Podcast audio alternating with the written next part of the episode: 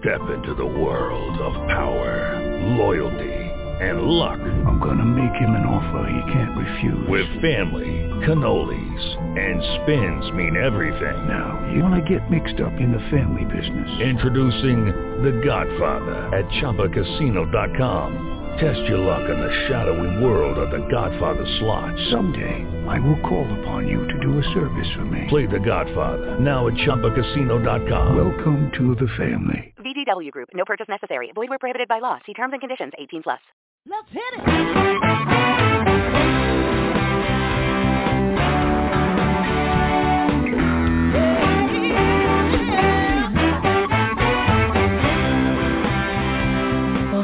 Everyone, and welcome to Alzheimer's Speaks Radio. I'm your host, Lori La Bey, and I'm so excited that you're joining us today. We are going to have a fascinating conversation as usual as we learn from people all around the world at all ages and stages of life. Stay tuned as we shift our dementia care from crisis to comfort. Here we go. What you think about, you will bring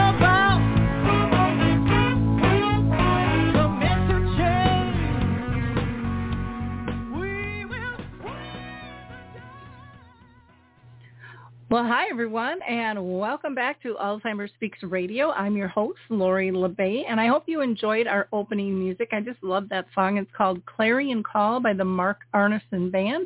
And if you're interested in downloading it, you can do so on any of your favorite music platforms. For those of you that are new to our show, we are about sound information, not just sound bites.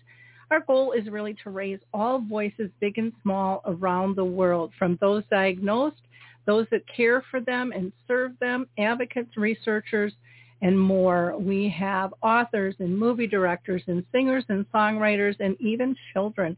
And today our show is live, so you can call in if you'd like with any questions at 323-870-4602, 323-870-4602. And our topic today is A to Z tips on uh, giving care to somebody um, who is diagnosed with Alzheimer's disease. Um, now, before I introduce our guest today, I always like to do a few shout outs. So first, I want to shout out to Dementia Map. It is growing and it is so fun to see. For those of you that aren't familiar with Dementia Map, it is a global resource directory that serves those with dementia, their care partners, as well as businesses, organizations, and even our, our state and national um, groups as well. And uh, there are 150 different categories there you can search. We are still growing. We just uh, are kind of a, a pimple on the blimp right now as far as um, all the resources that are out there. But it's really fun to see people go, oh my gosh, I had no idea this existed. Oh my gosh, this is really going to help me. So check it out. And if you have a service product or um, tool that you would like listed in there, it's very easy to do. Just go to dementiamap.com or you can always reach out to me too at radio at Alzheimer's Speaks. Um, there you will find things like the dementia or the um, Memory Cafe directory, um, Coral Health, who is allowing people to download uh, still two of their apps, Music First and Choral Faith, uh, till the end of the year. Also, the Footbar Walker.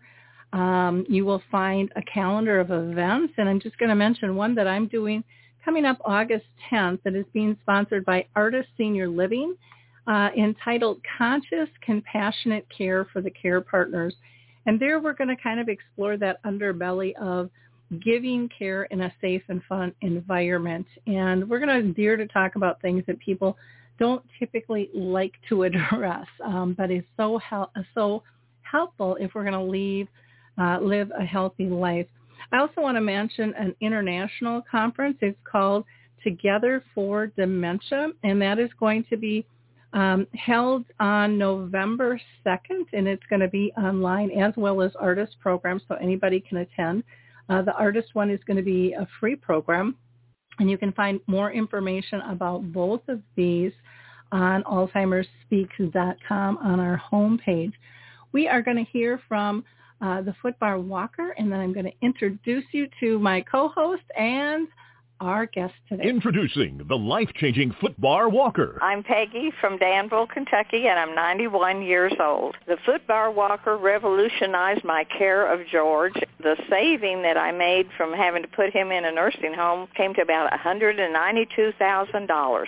The footbar walker opens and closes just like a standard walker. The only thing that is different is the top bar and the foot bar. Does that ever make a difference? Does someone you love use a walker? Do they struggle to get up from a seated position? Are you a caregiver dealing with physical pain and stress as you help your patient? The Footbar Walker was designed to assist not only the patient, but also the caregiver. Patients have more control standing up and no lifting from the caregiver is required. See how it works at thefootbarwalker.com. That's thefootbarwalker.com. Peggy, would you recommend the Footbar Walker? Do I ever? I would not be in the health that I'm in today at this age had it not been for the footbar walker.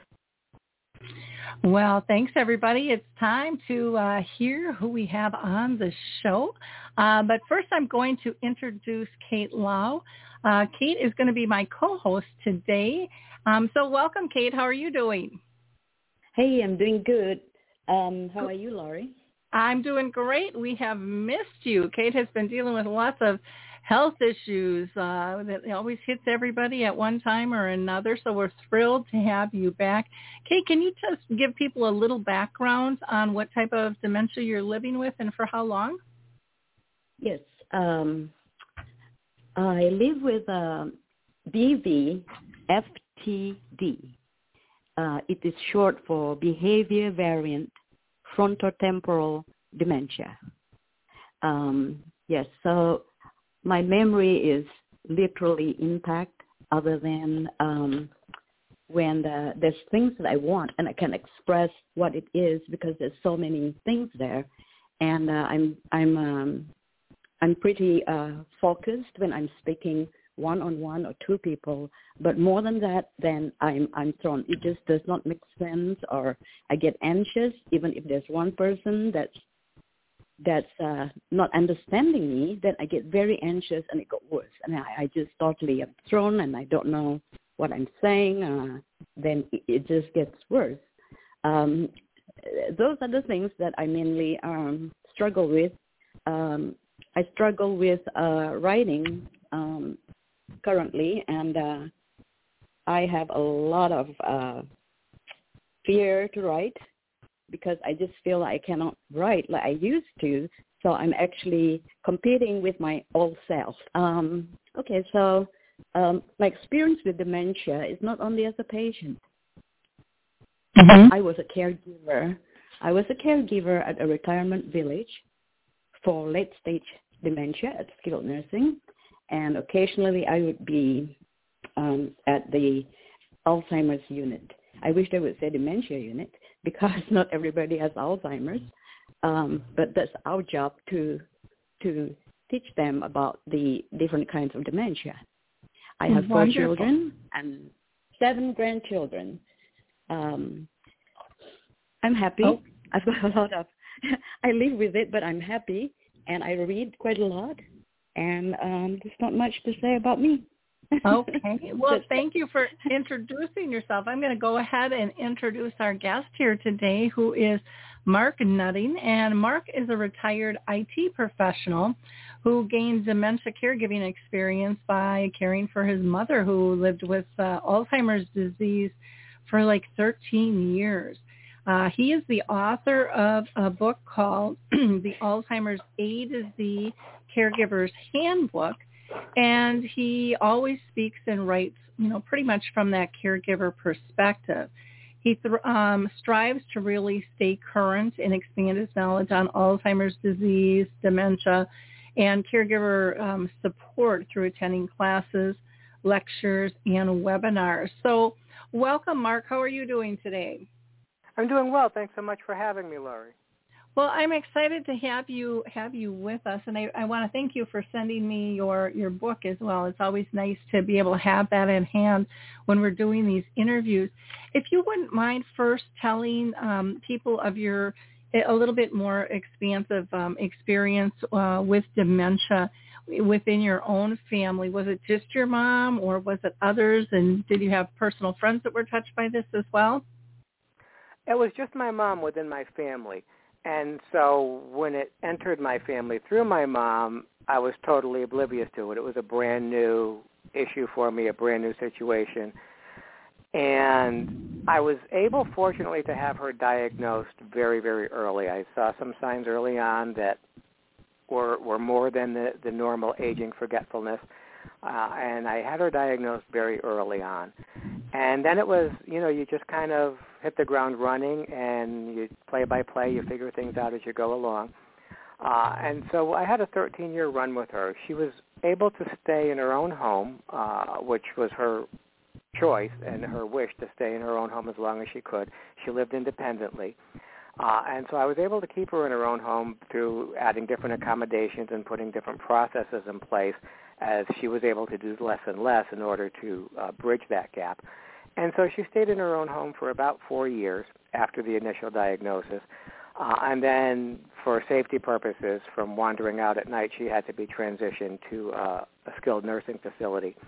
Uh, I was also, after the initial emergency um, entry into a, a skilled nursing facility, which, which was not one that was uh, specific to Alzheimer's or dementia, uh, but kept her safe, uh, within a month I was able to scope out all the area dementia units, choose the one I wanted, and I was so, so fortunate uh, that they had an opening quickly because those openings are very cyclical and you can wait months.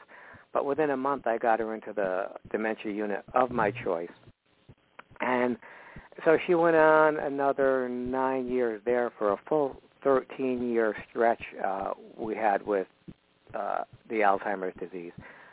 Uh, and my mother was very healthy otherwise. So unlike many people who will pass away from something else, something completely unrelated to Alzheimer's, during the course of the Alzheimer's disease, uh, my mother did not. So she actually went the full scope of the disease and ended up, you know, dying in the end from uh, symptoms uh, from Alzheimer's disease, from the results of the Alzheimer's. Uh, and and so it was a full run with the disease uh, from caring from her in her home. I was never a live-in caregiver, um, but and, and of course that presented problems in and of itself, being out of the house but going continually for visits to the house to get things in place, to do things with her, and then to handle things from work remotely while I was out during the days. Uh, and that presented its own set of problems and issues. Sure, and sure. I'm sorry. Go ahead. Oh, oh no, I, I finish. I'm sorry, I didn't mean to cut you off. Okay, no. So, um, so once once she could no longer be in her home, then the, the caregiving uh, transitioned to overseeing the care in the nursing home. And I think what a lot of people don't understand, uh, even some caregivers, uh, once your loved one goes into a, a facility, if that's the, the, course of action that that, that takes for, for your family, uh, your caregiving doesn't necessarily end or certainly doesn't have to end. In fact, if anything, mine stepped up more uh, because now I had to maintain her, I felt I had to maintain her care and her care plan within the facility. I had to make sure she was getting the best care possible within that facility. So it was working hand in hand with management, with the program director, with the social worker on a continual daily basis to, to make sure all her needs were being met uh, that they were happy with things, that I was happy with things, and more importantly, that my mom was content and comfortable at all times. Uh, and so the, the caregiving didn't end; it just took a different feel and, and a different uh, vision in order to carry it out. Uh, and, and even still, even while she was in the nursing home, on a personal level, there were still accommodations and things that I was putting in place myself, even above and beyond what they were putting into place. So so the caregiving doesn't always end uh, or doesn't have to end once your loved one is in a facility. And in my case, it did not. Uh, again, if anything, it stepped up. Uh, and so we went nine years in the nursing facility. Uh, and uh, again, as bad as and horrific as the disease is, you know, there were some good positive aspects. And one of them was that one of my wishes was that she wouldn't be alone when she passed away and I was able to be with her. Uh, you know, you can't always do that. Uh, even if you're with them and you you could just step out to use the restroom, uh, you just never know. But I was with her at the moment she passed away. She was holding my hand, so she knew she wasn't alone, and she knew I was there, and and so that was uh, probably the best ending to, to that run that we could have had. So. Wonderful. Well, and I think that was an excellent point that, you know, caregiving doesn't end just because someone's placed or it sure as heck doesn't have to.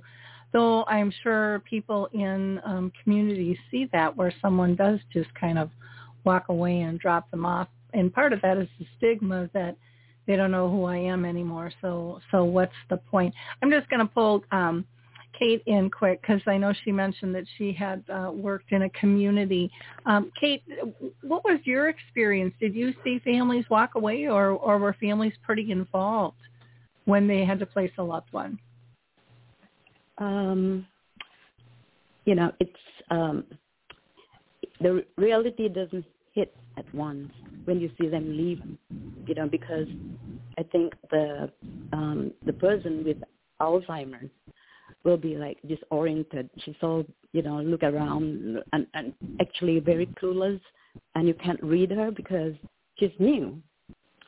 But um, my feeling as a caregiver, my heart just breaks because you know you, you don't you you think that your son or your daughter is just going out and will be right back, and you don't know where you're at, and that's why so many of them, as they progress in the disease, they always say that I want to go home, I want to go home, I want to go home. But this is their home and you can't explain that this is their home. Now a good caregiver would would say, well, you know, um, your son or your daughter will come over. This is your home, but they will visit often. I think that is that is uh, that is sufficient. Instead of saying that, okay, turn the wheelchair around, push a patient. I've seen this.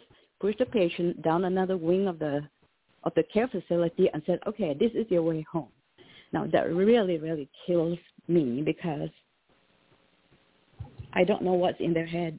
Do they expect to see their things when you do that? Um, it's it's just very, very difficult. Um, and the worst part for me is when I leave after my shift about seven o'clock. Some of the the patients know my a lot of them. I was at skilled they were too too ill. They were at end stage. But those that were just transferred, they knew my name, and they would say, Kate, Kate, Kate. And so some of the uh, nurses or nurses' aides would just kind of shield me from from them seeing me and say that she needs to go home sometime. Like she needs to eat. Do you understand? I said, don't don't say that. You know, I'll just give him a hug and said, hey, I'll be back tomorrow. That's mm-hmm. mine. That's my take of it. So, Mark, uh, how do you feel when, when the first time you drop off your mom as a caregiver? Uh, how do you how do you feel?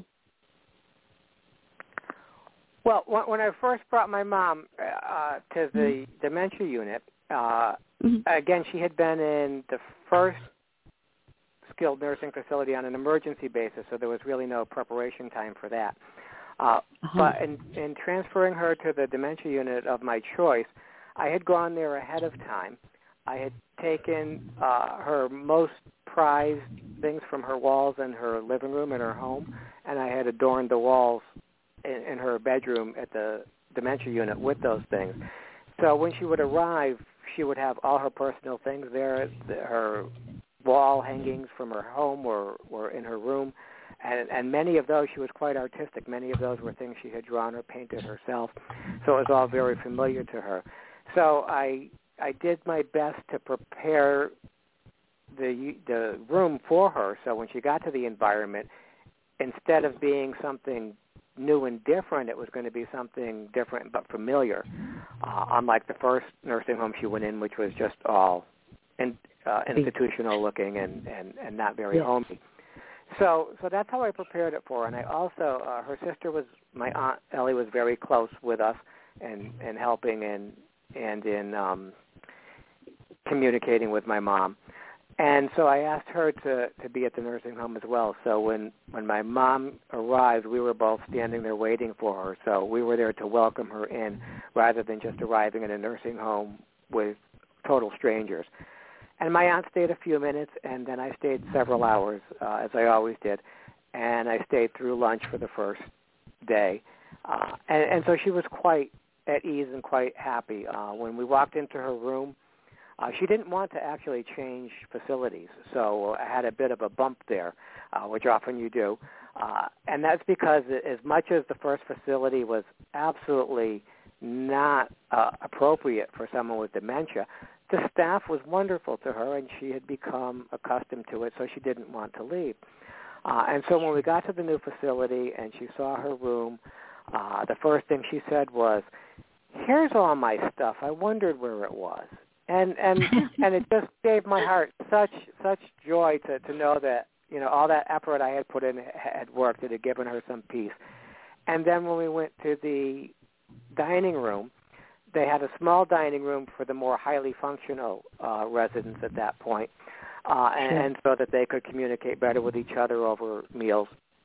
And they had her her place all set with a nice, pretty name tag with her name on it uh, at her place and so when we walked in and the unit director, you know, introduced us to the room and showed her her place, uh, she sat down and she looked at me and she said, um, I know you said this place was going to be nicer, but I didn't know it was going to be this beautiful. And, and I knew at that moment she was uh-huh. happy to have had the change, and she had forgiven me for moving her because, as I said, there was a little bit of a bump in the road there. She she was not happy with me at first, so so, uh, but but that was that was my approach and my way of handling that was to to make it as familiar and homey to her as possible uh, when she arrived. Wonderful. How wonderful are you? I mean, I mean, I've never seen that um, ever happen. Uh, mostly, they would take the resident, uh, you know, and the family would show the resident the room, and of course, you know, mo- most of mine were in skilled or in already in when I joined the the were already staying there. But um so often families only come on like Sundays because they're working, not after work, except for two sisters who always come after work and decorated their mother's room for every occasion, Valentine's, Christmas, and so on and so forth. But, you know, they did not expect their mom to stay there for so many years and they were telling me that oh you know we could have bought her a ranch house with a ramp and a beautiful for what we're paying. But i think what you did was so wonderful so welcoming for her. And i think the reason why she she was not wanting to leave the first place was she was just making friends. And she didn't want to leave her friends. And now this place is just so you know, like bright and oh wow, you know, she quickly forgot the old place. Well, she thank she did, very much yes. for doing that. Pardon me. Uh, she she did, yes. She she quickly let go of the the old place, uh, and, and was very very happy and content to be in the new place. Yes. That's wonderful. I think it's, uh, you know, I think there's a problem though, because sometimes in some communities, not all, and I think it's gotten better over the years, but a lot of people you weren't allowed to bring stuff in. They had their furniture and you know everything was was part of the community where now people can bring more items in, they can hang more things on the wall, but you know, um years ago that wasn't always the case with things or you had just a kind of a little memory box by the door and that was about it. Um, so, uh, you know, I think it's good um, to have that comfort and that peace um, to be able to have your own things and stuff around you. Mark, I really uh, I want to talk about your your book, um, the you know A to Z Alzheimer's um, uh, you know handbook. What made you decide to write the book? And also, I always like to ask, uh, why did you pick the title? Because I always find that fascinating as well. Well, ironically, I mean, I never had a goal in life to write a book of any kind. Certainly not on Alzheimer's disease. Uh, it, it just wasn't something that was ever on my bucket list. But of course, the years of experience with my mom, and during our our time at the nursing home facility and the dementia unit, I, as I said, we were there for nine years, And so other family members of other residents would often approach me because they knew I'd been in that role for so long. And they would often approach me with issues they were having either with their loved one or with the facility. And they would ask my advice and my opinions and how I would handle that. And, and uh, very oftentimes I had handled that myself with my mom because, again, we'd been there so long. And so after a while I thought, you know, I could probably help a lot more people if I could take these same anecdotes and advice that I'm sharing with these people in person and put it in a little handbook. And so that was the, the initial spark of an idea of wanting to possibly write one, was to help other people in the same way. Uh, the, the title came from, I decided when I was going to write it that, uh, and I wrote it after the fact. I, I waited till after my mom passed away to finish it. I had actually started it uh, during the time she was in the facility, but I really got about 12 topic ideas down on a little outline, uh, and that became the basis of the topic guide eventually. And then I left it. It was just, it wasn't the time. Uh, a couple years after she passed away, I picked it back up. And so having gone the full scope of the disease from pre-diagnosis to actually dying from the effects of Alzheimer's, and then even I addressed even grieving afterwards.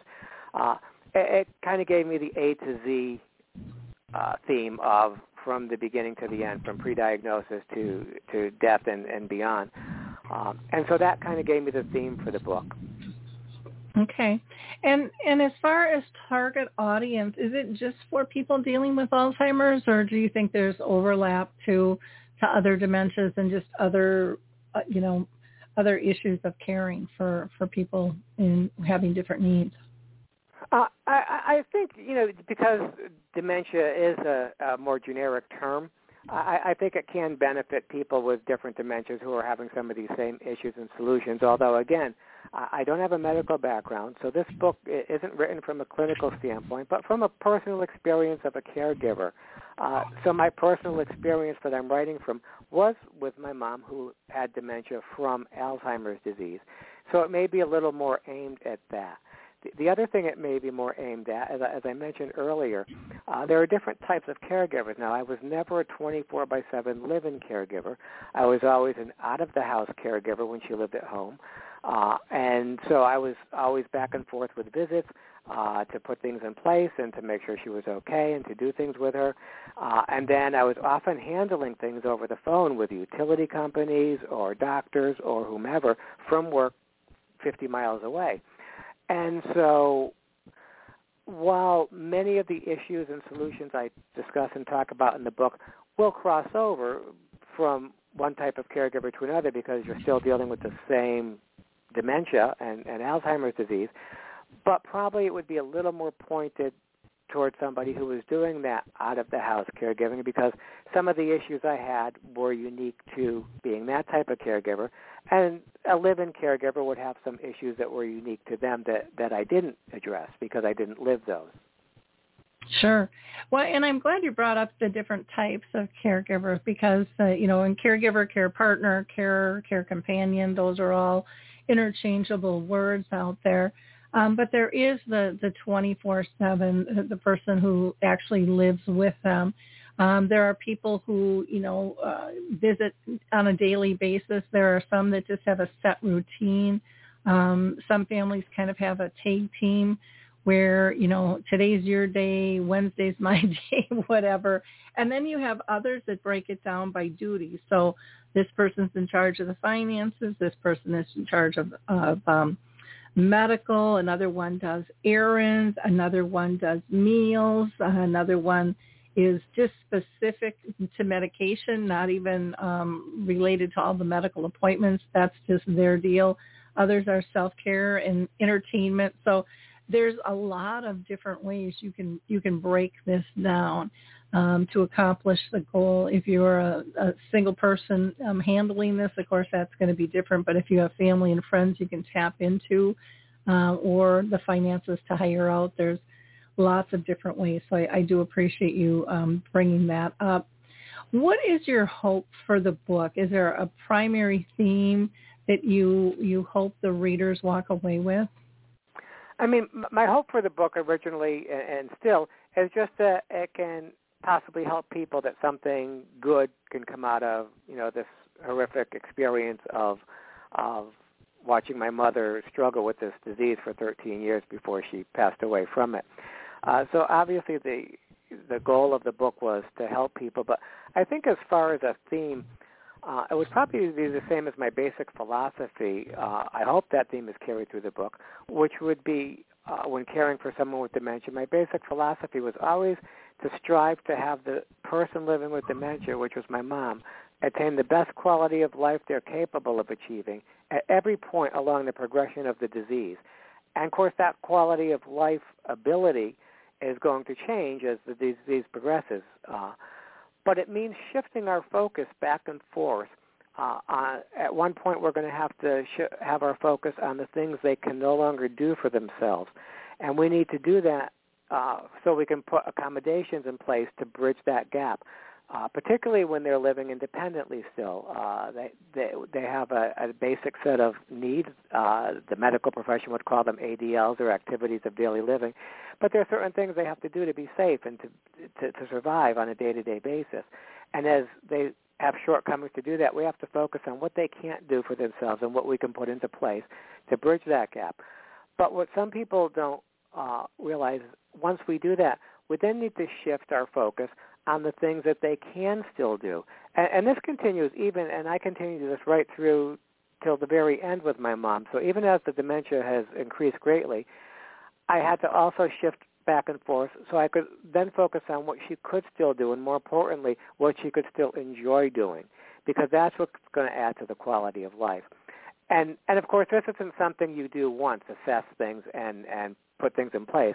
It's an ongoing continual process of assessing what they can't do for themselves so you can bridge that gap and then what they can still do and enjoy so that they can enjoy it. And when it's something that they're doing for pure enjoyment, that's all well and good. Uh, it adds to their quality of life.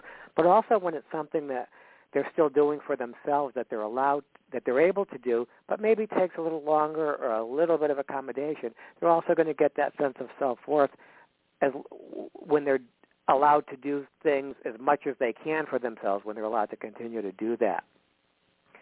Uh, I, I like to think of the two. I, I like to think of the focus on things they can't do for themselves any longer as addressing their safety and physical well-being and then focusing on what they can still do and enjoy is addressing their emotional well-being and their overall happiness. Well, and you have a, a quote in the book from Mother Teresa, I think that hits that point, and it says, it's not how much you do, but how much love you put into the doing. And, you know, I, I found myself in that trap where I thought I was supposed to do, do, do, and I thought I was supposed to keep her busy all the time. And and then I realized I was kind of losing my relationship with her and it really wasn't about her comfort level and and um and so forth. I, I thought I was because I was doing all these things, but then I slowed down and it was like, oh, holy cow, this needs to be really, really different um, than than what I thought. And I, I found that I was I was getting satisfaction by checking things off my list because I felt so bad that there wasn't a cure. Now, in your book, you know, I just want to break down. You have different topics like early warning signs and um, early um, the early years with the disease, um, when they can't live at home any longer, interacting with your loved one as the disease progresses, um, eating and food changes, um, medical and legal issues, um, even interacting with a community, which I think is really important. And then, you know, how the end comes. So what do you do in those last days and in that grieving process? So um, you really do kind of take people from beginning to end. And this is a this is a, a you know it's a small book. Um, you've really compacted things well in here. You know it's under a hundred pages, and um, and the way you've um, written it too, I think it's easy for people to reference. You know what area they need to dive into, as far as as breaking things down. So I think that is that is great.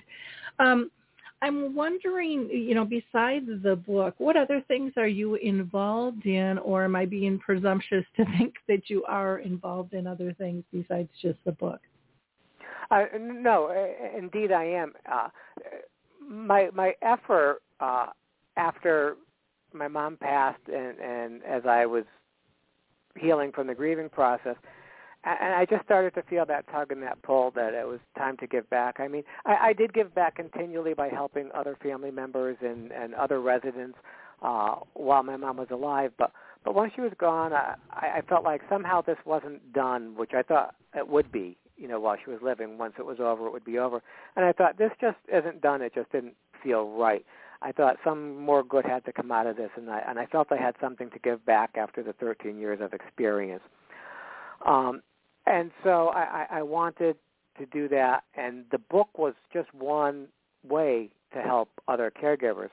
But not the only way. So in addition, I also work with caregiver support groups, um, and I also present education and information sessions about Alzheimer's and dementia to the public, uh, both to give a general education, but also to help educate people who are living uh, in the community. Uh, because in our communities we have people living with early dementia that are still functioning in the communities, and we encounter them all the time. Uh, and so it helps to raise people's awareness to, to how to interact with these people in our community as well. So those are some of the things I've been doing uh, to help caregivers and just the cause in general. Uh, because of the pandemic, I started a lot of this work in the past year uh, virtually online, m- much of it through Zoom. Uh, and, and just now as our country is starting to open up more and more, I'm setting the stage to start doing some of these things with in-person groups locally, which, which I'm very excited and looking forward to, to you know, working with people in person again. Uh, although I think the pandemic, you know, will leave us with some benefits, and one of them uh, will be that I think some of these uh, virtual caregiver support groups uh, will continue on because there's still going to be a need for, for people who that works better for than an in-person group. I think a lot of people have noticed that uh, they're re- they're having a bigger reach, you know, a broader reach um, from people who weren't able to leave the house. But then there are a lot of people that don't care for the online, and so now, you know, through the the pandemic, then they weren't being served, and so it, it is a hard balance. But I do think we need a hybrid out there, and I just want to pull Cate in to kind of get her thoughts on that. Um, Cate, what are your thoughts in, in what you're seeing with people living with dementia, the the in-person versus online or combination of both? What do you think will meet the needs the best? Um, you mean to reach out to them? Is that correct? Yep, correct. Um, some of my uh, dementia residents, um, they lost their sight in skilled nursing, and that might not have anything to do with the dementia. But I don't think audio is is a bad is a bad thing. You know, mm-hmm. we don't know what they understand or what they're not. Uh, when you say looking, what, what do you mean by that? Do you mean that watching him on TV or one on one coming to visit or? I don't quite understand. Oh, in terms of what do you what do you think people prefer who are living with dementia in person or online? Um, and same with same with care partners as well. Yeah, uh, in person definitely because uh, they need not only the one-on-one, they they lack touch. They lack being touched, being hugged, being, you know, uh, able to interact with someone that there's still there's still there's still a person in there mm-hmm. um, who just wants another person. You know what I mean? It's just like staying alone or staying alone with a with a group of people, but then it is it is not personal enough. You know, mm-hmm. they're just people you know, and, and no dementia patients I've seen. Well, maybe a few would hug each other once in a while, and uh, because they, because they just feel like it. You know, you not, you never know what they want to do. But definitely, um, um, a visit from family and friends would be great, great, great, mm-hmm. great. And uh, and uh, before I forget, Mark, um, I've been looking for a good dementia book and, and and it's been a long time since I read a read a new dementia dementia book. Um, I, I read quite a lot. I think it's an escape thing lately uh, on my Kindle. However, your book is A to Z Alzheimer's. Is that correct? That's correct. Okay. And you have a workbook that comes with it? I do not know. It, it, it is one book, uh, and it's a very small, concise book. Um, one one of my issues when I was starting caregiving was I found books were very large, hundreds of pages, and I just didn't have oh, the, yes. the time or the, the the head to go through hundreds of pages looking for something. So, as Lori stated, I did write the book. Uh, it, it was uh, deliberately uh, by d- design uh, a small, concise book, uh, and, and it would seem an opposing goal, but it was also to cover the full scope of pre-diagnosis to uh, death and grieving. And so because those seem contradicting issues, obviously the compromise was to, to write about the full scope uh, and to write something small, something short and sweet about each one. And I did arrange a topic guide that while somebody could make a short, easy read of the book cover to cover, that also either without having read it first or having read it through once could then refer to that topic guide to hone in on something specific that they're having a problem with right now and, and they want to, to look at that issue. Uh, so I, I tried to kind of cover all those bases. So it is a it is um, I, I feel a, a good book for somebody to get a good overview of all the different parts and issues that they may encounter because obviously no case is textbook. Um, everybody is slightly different. Uh, yes. with, with a little bit of something on and everything. It's it by no means meant to be an exhaustive uh, writing on the disease. Yeah, I'm, I might have misunderstood. I thought it comes with a workbook, and I, you know, I'm excited to read your books. I'll go to Amazon, and uh, um, yes, I've been reading uh, books, and I, I, I never ever know myself to not finish a book before I start another one. There was a time when I had five books going and just pick up this and this and this. However, um, this is this is exactly what I need. And uh, you know, people with early onset dementia, unfortunately, we have more and more of those. I am sure they're going to love this book. And uh, caregivers, caregivers at nursing facilities, caregivers at home, uh, like Lori for 30 years. I don't know what she read. Maybe with a lot of scientific terms, like people like uh, with dementia cannot understand. There's lots and lots of people. Um, I'm with uh, several um, support groups online. I'm admin for a couple of them, and uh, questions, you know, amongst themselves, of course, and uh, do you know of a good book? Because this book's so hard, I don't get it. You know, this is what they need for caregivers and for people with early onset or middle stages dementia, where they can still read and and I congratulate you for for writing this book. At first, I thought there was a workbook. I went, oh, I need a workbook. Yes, yes, yes. I can read this book and also learn something by you know filling out a workbook. Okay, um, good. It's good that you have this book, and I can't wait to get it. Well, I, I hope you enjoy it. I know I will from just what you've described it. Yeah, the title is um, A to Z Alzheimer's Caregiver's Handbook, so that might have been the confusion on the on the workbook. But Cate, I will I will send you the book that um, Mark sent me. So I, I just have to confirm your your um, address and stuff, but we'll do that offline, okay. and then I'll I'll send that to you so you can so you can see that. Um, oh, that would be I, great. Thank you, Lori. Yeah, yeah, I got to pass them along. I get a lot of books, and so I'm always bringing them to my support groups and passing them out when I do speaking and things like that because oh, they don't do any. I, yeah, they don't do any did good in my know. closet, you know. So I, I love uh, Yeah. love being able to to get them out to people who can use them. Um, I mean, I, Mark, I, I do the same with my book. I, I actually give away far more copies than I sell, and every time I give one away, I say, when you're through reading it and you're done with it, please pass it on when you encounter someone who's starting their caregiver journey. Please pass it on, and hopefully it'll help another person.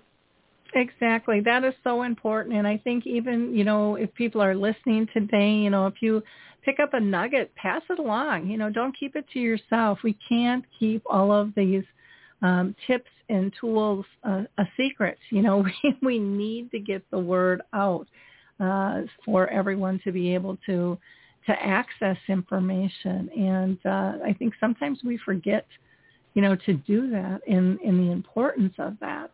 Um, Mark, what message would you send to those who are currently caregivers, uh, you know, for a loved one? Is there is there something you'd like to, to say to them that they that you feel they might need to know? Well, I, I think probably two things, uh, Lori. First of which, uh, one of the topics in my book, which is a very short topic, uh, but it's called memory versus enjoyment, and it's something that uh, you talked about a little bit. You mentioned early on that um, sometimes caregivers will just you know drop somebody off at, at a at a facility or a community and think, well, they're not going to remember me or know me, so why go? Um, they're not going to remember what I do. They're not going to remember where I've taken them, uh, so why do it? And I learned very early on through my mother's uh, trek with this disease that whether or not they remember is totally different from whether or not they enjoy it. Uh, and so, you know, she didn't remember some of the things I did for her. Uh, sometimes uh, she would give other people credit for the things I did, uh, and oftentimes, you know, I, I early on when she was highly functional, I would take her out once or twice a week. We would go to lunch. We would, you know, go feed the ducks. We would go to the zoo. We would do whatever we could, while I was still able to do those things with her. And I knew when I brought her back, you know, an hour later she might not remember it. But the important thing was she enjoyed it in the moment. And the other thing I learned was the memory goes quickly, but the emotions don't. So not only did she enjoy it in the moment, but the added benefit was everything you do with your loved one. If they had a good time, if they're enjoying it, if they felt safe and, and content and, and loved and happy, once you leave them, those feelings are going to remain the rest of the day. They may not connect the memory with those feelings, but they're going to be left in that uplifted mood, the same as we all are when we, we do things like that. Uh, and so the, the first thing I would leave caregivers with is uh, not to focus on what are they going to remember, but how much are they going to enjoy this uh, in the moment, and then those feelings would last. And I think the last thing I would leave caregivers with is not to be so hard on themselves. Most caregivers really go the extra mile. Uh, from you know my own experience with myself and with caregivers I deal with in, in support groups, uh, they go the extra mile. They're out straight. They're doing the best they can to make their loved one's life as as good as possible. Uh, and yet, these same caregivers who who go the extra mile uh, are almost always beating themselves up over something, uh, and oftentimes it's simply nothing that's their fault. Uh, you know that that one situation that happened, and and they think, well, that didn't end up exactly the way I wanted it to. What was the perfect thing I could have done, or how could I have done that differently? Well, sadly, the truth of the matter is, with most things in life, and certainly dementia prime in that, uh, there's not always a perfect solution. I mean, sometimes there is not a perfect solution to a, a, a situation to, to calm somebody down or to bring peace to a situation. Sometimes you just have to ride that out. Uh, and, and so I guess my my final thought to caregivers would be, you know, you're doing your best accept that you're doing your best and that your best is the best you can do. So let the guilt go and stop beating yourself up. And that doesn't mean that in hindsight I don't have things I look back at and wish could have been done differently. You know, would I have loved to have uh, been in a financial situation where I could have bought a different house with all the accommodations mom needed that I could have afforded 24 by 7 care when she was at that stage and, and kept her at home. Absolutely, I wish that then, and, and I wish that now. Um, but there's no guilt about it because I know within my means, I did the best I could for her. So I, I can honestly say I don't have any guilt in it, and I think that's what I would want to impress on other caregivers. That if you're doing your best, accept that that's the best you can do, and and, and don't beat yourself up over things that you can't do. Good advice. Good advice. Um, Cate, I want I want to get your thoughts on that remembering versus enjoying because I thought that was just a really powerful statement um, in, in terms of, of caring for someone with dementia. What are your thoughts on that those are two different things, remembering and enjoying a moment? Was that for Mark or for me? Oh, oh, for you, Cate. I'm sorry. Oh, for me.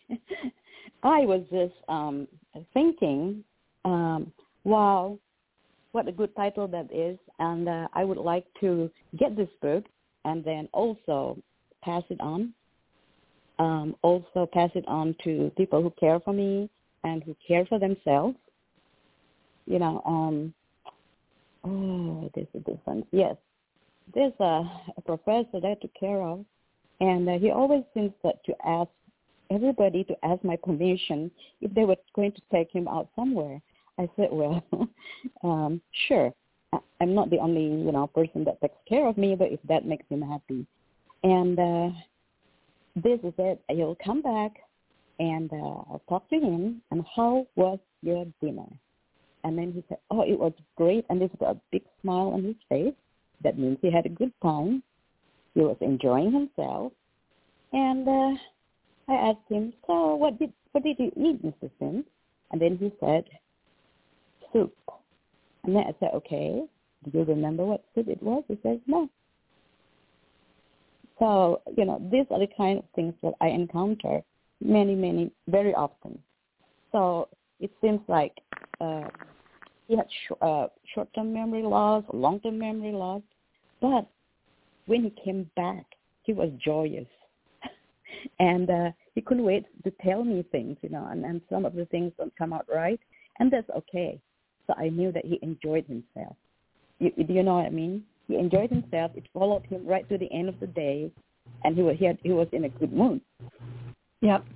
Well, yep. Yeah, but he forgot what he was eating, so that doesn't matter. He enjoyed himself. Mhm. Yeah, I I just think that that was such a such a powerful statement, Mark, that you that you made. When you when Mark, when you talk to people about that, um, I'm just interested in does their jaw kind of drop and go, oh my gosh, I never looked at it like that.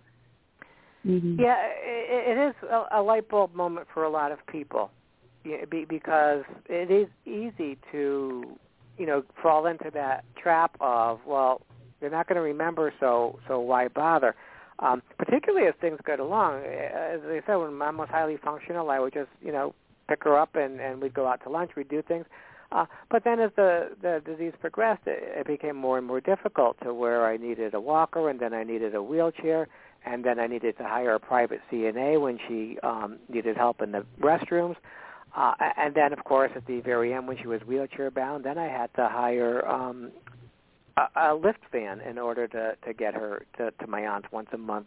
Uh, then we were down to once a month uh, for lunch, but just to get her out for that change of scenery and the logistics, you know, were just draining. Uh, and there were times where I thought, you know, geez, is this worth it? And she doesn't remember an hour later going through all this. But it was like, no, because I knew she enjoyed it so much in the moment. It was absolutely worth it. So if you haven't lived it, um, it can be a light bulb moment if you haven't discovered that on yourself yet. Yeah. Well, and even, you know, you mentioned about, you know, getting a car for transportation. I remember how frustrating that was because they're like, well, when do you want us back? And I'm like, I have no idea how long she's going to last. If it's going to be a half an hour or a full day, you know. And so, trying to get people to understand that was was interesting as well. Or because you hate to, you know, if they're really engaged, you hate to cut it off um yes, when people yes. are really enjoying themselves and so it yeah it, there's a lot of lot of different learning curves in this in this whole process that's that's for sure. Um, well, I, I so appreciate you spending time with us uh, today on this. I can't believe our hour is just speeding away. We've got about seven minutes left. Um, Cate, anything that you want to add on uh, that you think listeners should know when it comes to, to giving care? Um, this. Mark, thank you for writing the books. And uh, definitely um, the one that you mentioned, um, um, something an engagement. Um, what is the title? Memory versus engagement. I'm going to learn so much from it, and I've already learned. I, I keep quiet quite a bit this time because I'm listening and I'm learning. These are things that even I don't think about, you know. And now my caregiver, curious. I want to I want to read this book so I know um, what they're doing. They're going over and above, you know, what they're, they're supposed to do. So um, thank you, Mark, for, for being here for us. And uh, I will pass this on. Oh, you're so welcome, and thank you for joining the call. It was a pleasure meeting you. You too? Yeah. Now we need to make sure that listeners know how to uh, get a hold of you, Mark. So um, I just want to go over that because that would that would be way too sad if we didn't uh, if we didn't get that information out to people. Yes. So your website is bookmark dot marks and that's plural universe dot com bookmark dot marks universe dot com and then your email is bookmark at marksuniverse.com. Um, you are also on LinkedIn, so if you look up Mark A. Nutting, uh, you will find him there. Um, the book is also listed on Amazon, so if you if you put Mark Nutting in, it will it will come up. Um, any other contact information you want people to have, Mark? Uh, no, I think that would be it because uh, even if they just get to my primary website, uh, again, which is bookmark at marksuniverse.com, uh, on there is a link from my email, which is the bookmark at marksuniverse.com. There's a LinkedIn link. Uh, there's, you know, the, the bio and author page. There's pictures of my mom and me during the journey. Uh, so pretty much anything they, they might want to, to ask or get in touch with me with uh, would be from that book's homepage there. Okay. I also so, have a link that I just added recently for resources and events when I when I am doing uh, an information session or those types of things. I, I now post them on there as well. Wonderful. That's fantastic. And I want to thank you for being part of Dementia Map too. People can find Oh, find thank you, you. so uh, much for. Yeah, I was happy to, to that that you provided that. I, I, uh, definitely a needed service. Yeah, no, we want as as many services, products, and tools and information listed on there for people because we all learn different. We need things, uh, different things at different times, and every family, you know, has their own priorities and family dynamics. So um, there can never be too much information out there. Um, excuse me. And then if people want to reach out to Cate, um, Cate is on Facebook, and um, you you can connect with her there at is it Cate Lau Booth that you're under No. Cate on No, Facebook? it, no, it's Cate with a C. Kate Mhm. underscore A underscore Lau, L-A-U, that's my last name, at yahoo dot com. Okay, and then on on Facebook it's Cate C A T E and then Mhm. Lau L A U dash Booth. Yes. Um, Oh, and yes. for my yep. And for myself, you can always uh, reach out to me at radio at alzheimersspeaks.com. Uh, maybe you can be our next guest. We're always looking for for people to interview, and um, our main website is alzheimersspeaks.com. And hopefully, in a couple of months, we'll be launching our new site, which I can't wait to do. So, um, look for that. It's going to be much easier to maneuver through. In the meantime, have a wonderful, wonderful um, week. And um, let's see, Thursday, we are going to be talking about utilizing music as self-care. So that's going to be a really good show as well. And that will also be a live show. So if you want to call in for that, you, you surely can. I know a lot of people with podcasts listen afterwards, but when we're live, you are always welcome. Um, again, we are here to raise all voices and um, and just make the world a better place when it comes to dementia. So thanks so much, everybody. We will talk to you next week. Mark and Cate, it's been a pleasure speaking with you. Bye now. Thank, you, Thank Lori, you. so Bye-bye. much for having me.